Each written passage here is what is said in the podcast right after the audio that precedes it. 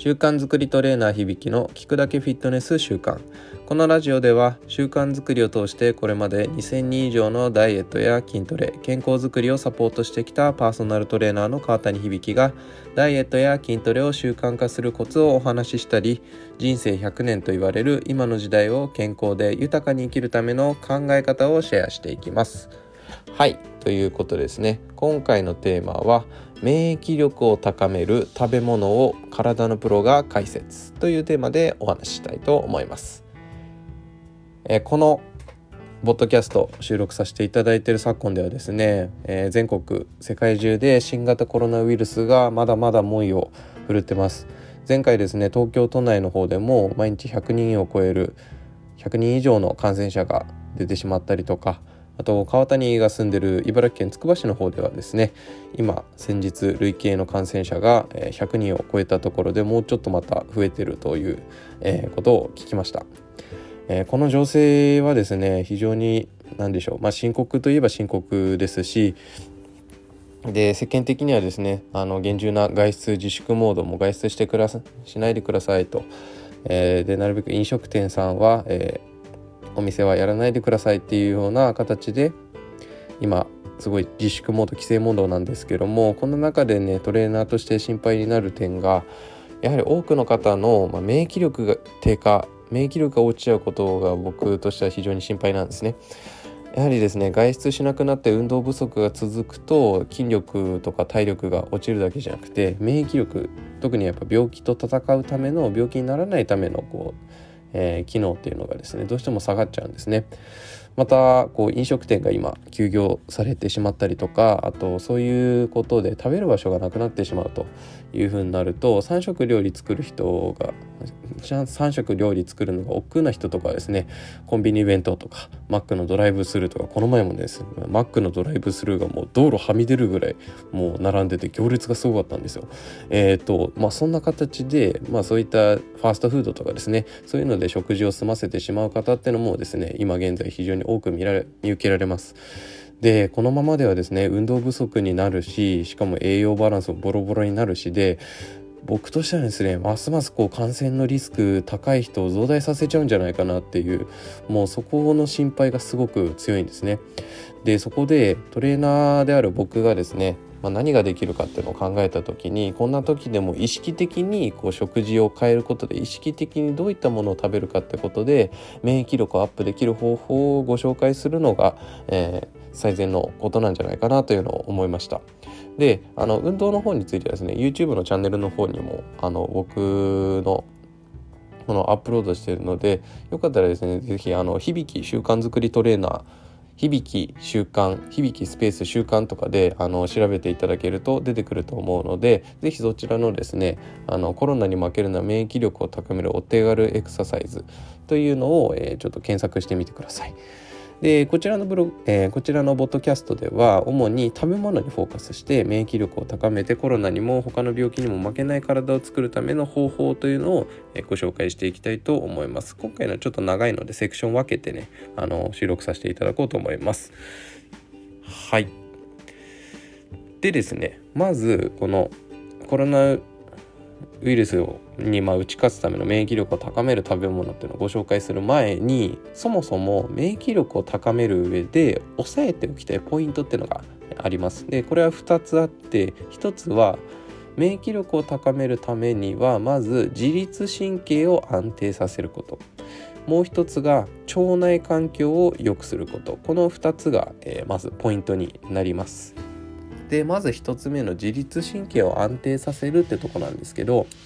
まあ、自律神経の重要性って昨今ですね非常にこうテレビとか雑誌でも取り沙汰されてるので一度や二度は聞いたことある方多いんじゃないかなと思うんですけど、えー、正しい理解も含めてねこの場でご説明させていただきたいと思います、えー、自律神経は人の体の恒常性これホメオスタシスとも言ったりするんですけどこの恒常性を司る、えー、器官なんですね。で、まあ、いわゆるこの体をできるだけ一定このベースな状態に保とうってするあの機能のことをホメオスタシスっていうんですけど、えー、この自律神経っていうのは交感神経と副交感神経の2つの神経から、えー、成り立ってます。でこの交感神経と副交感神経のバランスが上下することで上がったり下がったりとか一方が上がって一方が下がって一方が下がって一方が上がるみたいな、えー、形でバランスが上下することで私たちの体は例えば体温を一定に保ったり寝てる間に体を回復させたりあの腸を動かして食べたものを消化吸収できるようにっていうのをですねこれ無意識化でコントロールしてるんですね。はい、でこの自律神経がある条件によって大きく乱れることっていうのがあるんですよ。でその条件っていうのはですね、まあ、非常にたくさんあるんですけどもざっくりまとめると、えー、精神的ストレス食食生活の乱れもう一つは運動不足。この精神的ストレス食生活の乱れ運動不足この辺りがですね関係するんですよ。でこれ聞いたらですね今まさにこのコロナ情勢っていうのはこの自律神経を乱れさせる条件をですねもうオールクリアしてるようなもう非常にあの過去の機会なんですね。過去程度ちょっと変ですけどあの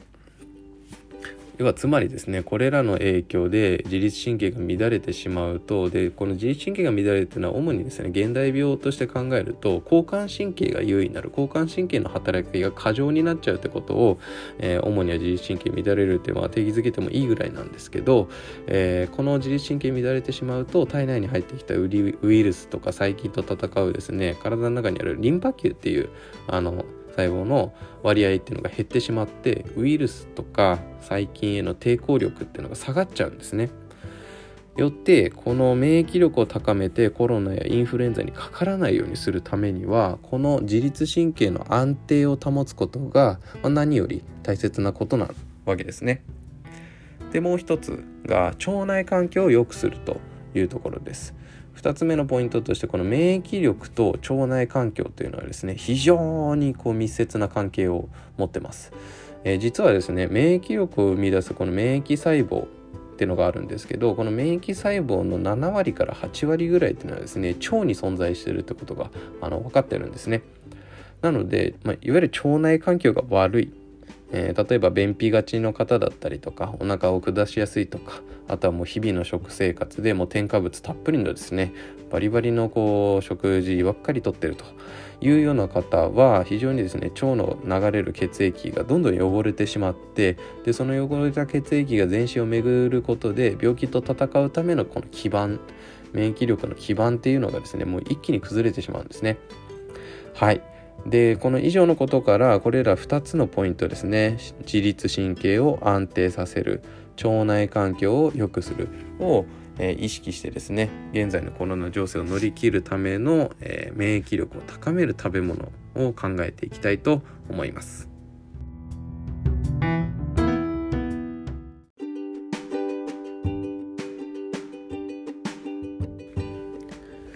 はい。ではですね、えー、いよいよあのその免疫力を高めるためのこう食べ物を、えー、まあ、トレーナーが厳選して、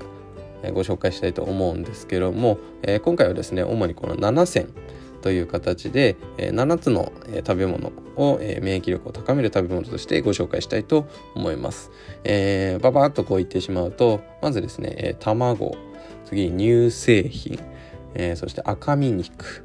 キムチ、納豆、海藻類そして最後が果物、えこの7つになります、まあ、他にも有効な食べ物っていうのはいくつかあるんですけどもまずですね当面この今外食自粛ムードなのでただこのコンビニとかスーパーでの外出っていうのは、えー、一応許可されてるんですね。なのでなるべくこのコンビニやスーパーで手軽に入るえー、なおかつなるべくこう保存が効くようなえー、食べ物を、えー、ご紹介したいなと思いまして、えー、これからですねこの7つの食べ物を解説していきます、えまずこの1つ目に挙げた卵なんですけども卵っていうのはですね自律神経の安定に重要なこの神経伝達物質まあ、脳からあのいろんな細胞とか器官にこう指令を送るためのですね、まあ、この伝達物質っていうのがあるんですけどこの神経伝達物質を、えー、体内で作るためのですね良質なタンパク質が含まれてます。え神経っていうのは要はタンパク質でもこうできてるわけですね、えー、アミノ酸スコアって聞いたことありますかね？いわゆるそのタンパク質のその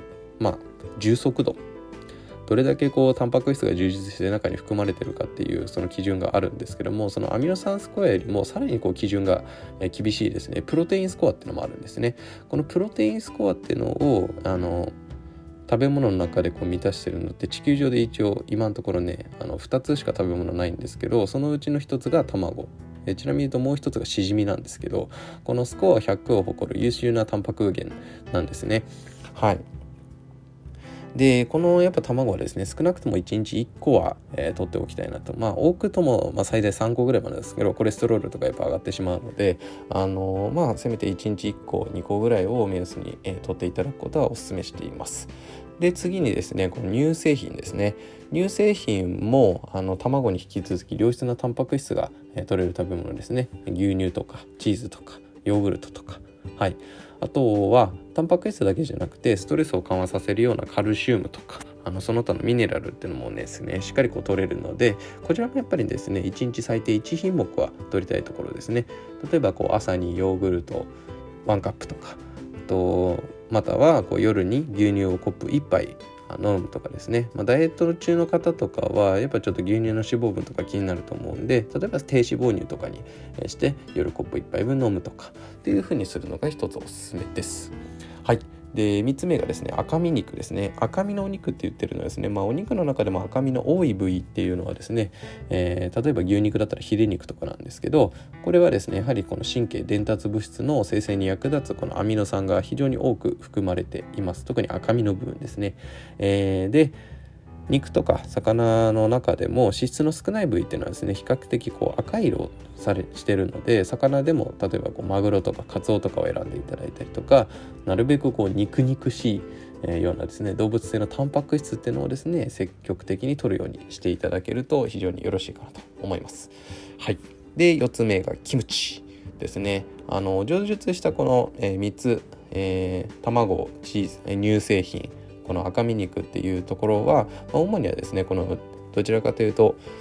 自律神経の安定に効果的な食べ物でしてここから紹介する4つっていうのはですねどちらかというとあの腸内環境を最適化していただけるようなためにこうぜひ食べてほしい食べ物っていう形になります、えー、野菜を発酵させたキムチっていうのはですね腸内細菌の餌になるための乳性乳酸菌と食物繊維これを多く含むですね非常におすすめな食べ物です。ちなみに川谷もあの今朝食べたんですけども あのレッスンがちょっとお休みだったのであのレッスン前とかに食べるとねちょっとあのお客様にご迷惑かかってしまうんですけど、はい、あのただやはりキムチっていうのは非常に優秀ででしてねあのそれこそちょっと4つ目5つ目以降から紹介するこう納豆とかお豆腐にトッピングしてもいいですしあとは料理のアクセントに付け加えできる保存食保存食としてもですね非常にこう優秀なのでこれもおすすめです。で、えー、5つ目これはですね納豆をですねもうこれは茨城県民の宝と言いますかですね、まあ、僕も結構やっぱ好きで食べるんですけど最そういえばですねそのこの1ヶ月前ぐらいかそのコロナ直がこう始まり始めて結構ちょっとずつこうあのグレードが上がってきてる時のコロナ情勢の中ですねスーパーから納豆が消えるっていう事件が起きた。そうなんですよ。主に関西の方だったかな。はい。でどうやらこの当時あの今感染者出てしまったんですけど茨城県民が関東地方の中で唯一このコロナ感染者が出ていなくてその当時は。はい。でなんでなんだっていうところで茨城県民は何が違うんだっていうのがこう話題になったらしくておそらくですねこの納豆を毎日食べてるからだっていうのがですね SNS で話題になったらしいんですよ。でそれを見たおそらくあのユーザーさんたちがこうスーパーにある納豆を買い占めたっていうこの事件が起きてしまいましてうんどう捉えていいかっていうところなんですけど まあこの茨城県民が納豆で生きてると解釈されてる現状にですね、まあ、まあ感触を抱く気持ちはさておきあの 確かにこうただあの納豆ってのは確かにあの腸内環境を整えて免疫力をアップさせる食品という形ではやはりですね非常な優秀な食べ物で、まあ、多かれ少なからずですね、まあ、納豆をしっかり愛好化している茨城県民はもしかしたらあのそういった理由で感染があまりこう起きてないのかもしれないです。はい、あのただやっぱここはそこまでこうね明確なエビデンスデータを取れてる取り切っているわけではないのでまだあくまでその腸内環境を、えー、整えるための食材としての一部ですねで考えていただけるといいのかなとは思ってます。はい。で、えー、次6つ目がですね海藻類ですね。えー、これわかめとかメカブなどの海藻類っていうのはですね水溶性の食物繊維。これ水に溶けやすいいわゆるこうネバネバした、えー、ぬるんとしたですねこの食物繊維。これが豊富に含まれています、えー、あの野菜とかに含まれるようなこの食物繊維。これはですね不溶性の食物繊維って呼ばれることが多くて普通のこのサラダとかの野菜ですね。でこの不溶性の食物繊維だけじゃなくてこの水溶性の食物繊維、えー、海藻類とかに多く含まれる水溶性食物繊維をセットで摂ることでこの腸内腸内細菌の餌に最適な食物繊維っていうのが供給できるんですね。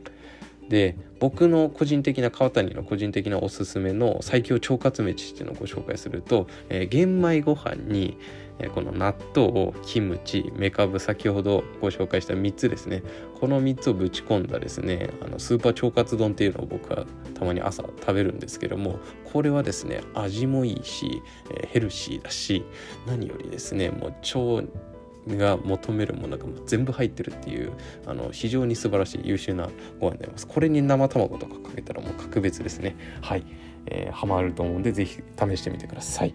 はい。で最後ですね、え、最後はですね果物です、えー、果物は、えー、果物の中でもやっぱりりんごとかいちごバナナといったフルーツこの辺りのフルーツはですね海藻と同じく水溶性の食物繊維というのが非常に豊富です。しあとは消化吸収に必要なビタミンとかミネラルっていうのもですねやっぱ果物は非常に取れます。なるべくこういった果物をですねできるだけ朝とか昼食のデザートとかに取り入れられると腸内環境の改善には非常に強い味方になるんじゃないかなと思います。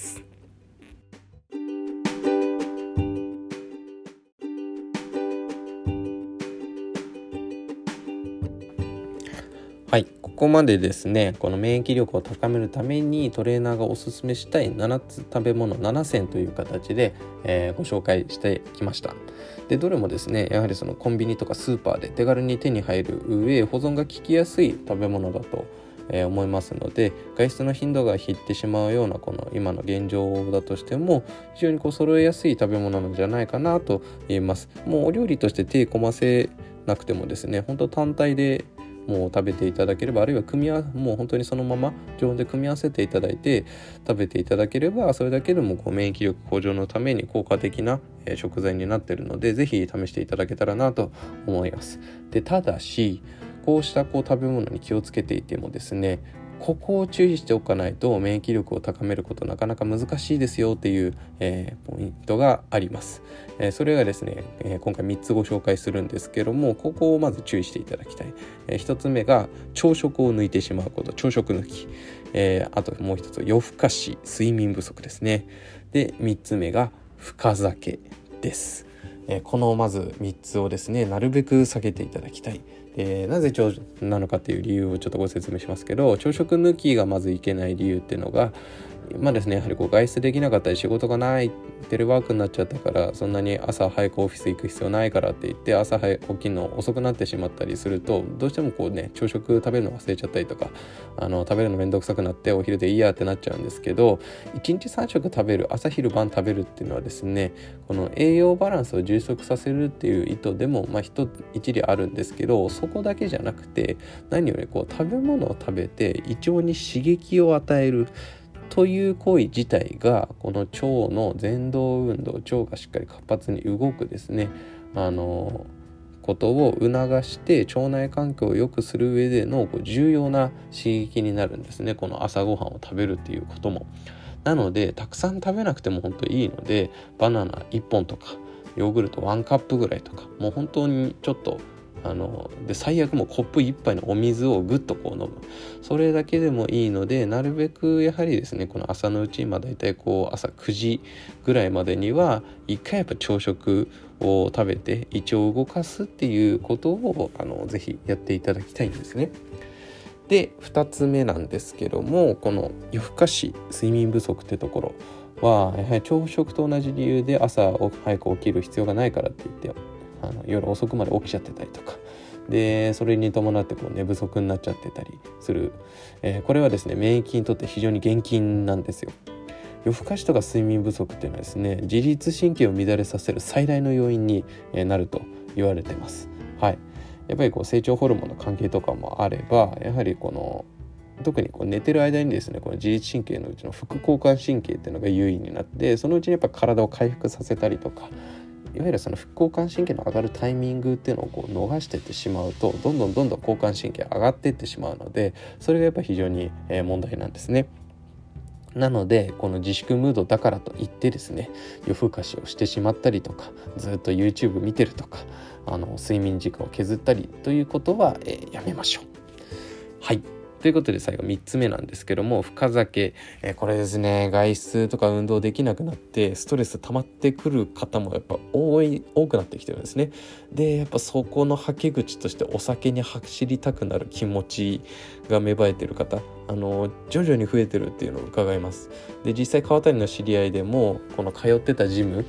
があってでもそこがあの自粛要請もう休業要請でもう全然こう行けなくなっちゃってあるいはもうやってるけどもう周り的にでも行ける雰囲気じゃなくてあのジムに行って運動ができなくなっちゃったとでそれによって運動不足とストレスが積み重なっちゃってもう明らかに最近もう酒を飲む量が増えたと いうふうにですね話される方っていうのがいらっしゃったんですね。うん、でやっぱこれってねもう社会的もう現象じゃないかなって思うんですけど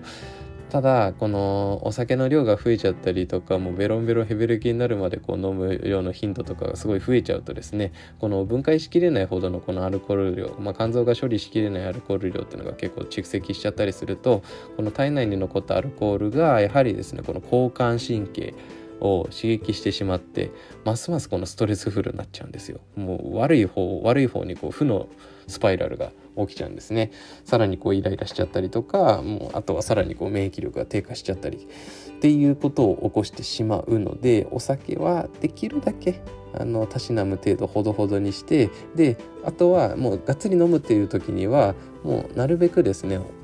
飲むお酒の量と同じぐらいの量のお水水分も、えー、しっかり取るようにしましょう。それだけでもちょっとではですねあのいわゆるそのアルコールの取りすぎっていうのをこう防ぐこともできますしそのアルコールにちょっと侵されるのを予防することもできます。はいでここまで、え以上のことをまとめますと、え新型コロナウイルスに負けない免疫力病気にならない免疫力をつけるためにはまず自律神経を安定させることそして腸内環境を最適化することを意識して卵乳製品赤身肉キムチ納豆海藻類そして果物の7つの食べ物を積極的に摂るようにすること。その上で朝食を抜くこと。夜更かし睡眠不足をすること。そして深酒をすることは控えてください。というのが本日のまとめになります。いかがでしたでしょうか。えーとですねまだこの今の現状ではですねまだまだこう先の見えないコロナ騒動かもしれないんですけどもまずはまずはあなた自身の体や周りの家族の健康を守ることが僕は第一だと思います。で是非ですねこの上述、えー、ご紹介させていただいたこの免疫力を高める食べ物というのをですねあとはこの生活習慣を意識していただいて一緒にこのコロナショックこのご時世を乗り切っていきましょう。ということで今回は、え、免疫力を高めるための食べ物を、え、体のプロがご紹介というテーマでお話ししました。音声の他にですねダイエットや筋トレその他健康に関するコラムは川谷の公式のブログの方にもアップしておりますので興味がある方は Google 検索なので川谷響と調べてみてください。では本日もお聴きいただきありがとうございました。